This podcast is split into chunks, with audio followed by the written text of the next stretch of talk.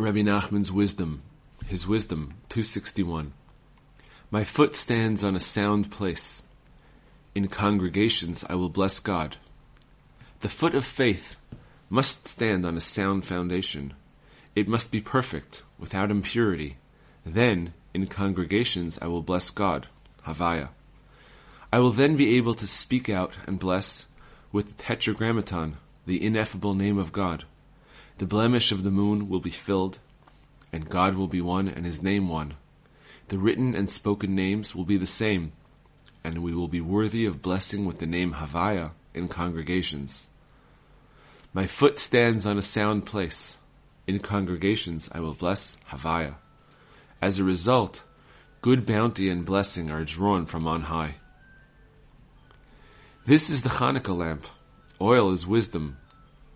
It is written, the eyes of both of them were opened, and they knew. Genesis 3 7. Rashi explains that the opening of the eyes is wisdom. Wisdom is in the eyes. When you look through the eyes of wisdom, you are worthy of perceiving your lowliness. You can then attain perfect faith.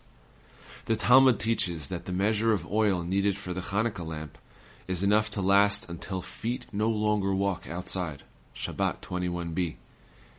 The feet are the feet of faith. You must look carefully with the eye of wisdom until your faith is purified. Then feet no longer walk outside.